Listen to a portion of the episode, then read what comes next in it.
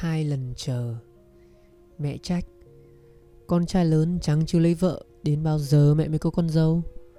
Hai đứa học chung ngành sư phạm, tôi ra trường trước. Tiễn tôi về quê công tác, em khóc bảo tôi hứa phải chờ nhau. Ngày em ra trường vui không kể xiết, lần gặp ấy em nói, chi mà vội.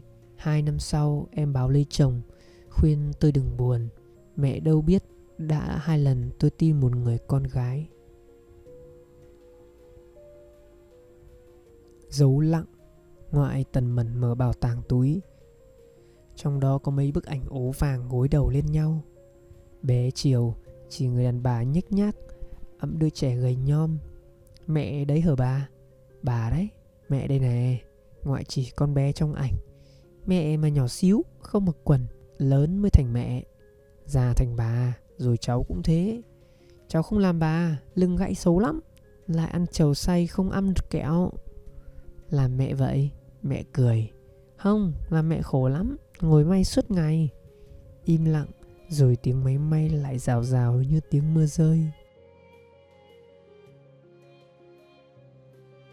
Mái tóc.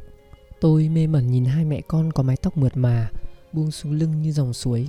Suối tóc ấy dần khuất vào trong trung tâm ung biếu. Mười ngày sau, tôi sững sờ khi gặp lại họ. Suối tóc biến mất. Hai cái đầu nhẵn thín lấp ló dưới vành mũ. Tôi thở dài xót xa. Tội nghiệp, Hai mẹ con mang bệnh nặng. Cô bé tuổi trăng tròn hồn nhiên. Mẹ cháu bắt trước cạo chọc đầu.